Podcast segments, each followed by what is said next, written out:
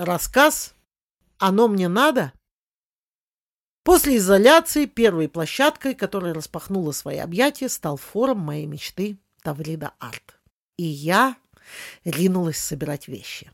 Но чтобы вы понимали, я раньше чемодан даже не разбирала. В нем был двойной набор косметики, мыльно-рыльных и трусельно-носочных аксессуаров. Вещи доставала, чтобы постирать и опять упаковать назад.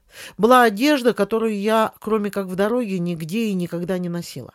За три с половиной месяца навык сбора чемодана был утерян напрочь.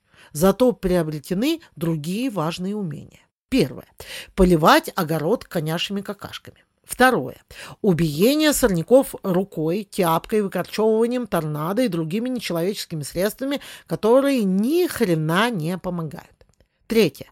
Окраска себя и сарая в заданный цвет. Четвертое. Высадка цветов рядками. Пятое. Сжигание огорода удобрения. И многое другое. А чемодан в эту схему вообще никак не встраивался. Я вам больше скажу, он не только не вписывался, еще в него заселилась семья паучков с дальними и ближними родственниками. Так вот, откопала я свой чемодан из-под завалов, выселила всю живность и стала бегать, как курица с оторванной башкой. Ну, так говорит наша собачья крестная Аня Федорина, закидывая все подряд в оголтевшую пасть дорожного друга. После того, как куча одежды в несколько раз превысила объем вещехранилища, я остановилась и стала удалять шмотки в обратном порядке. Вещи вылетали, а объем не менялся.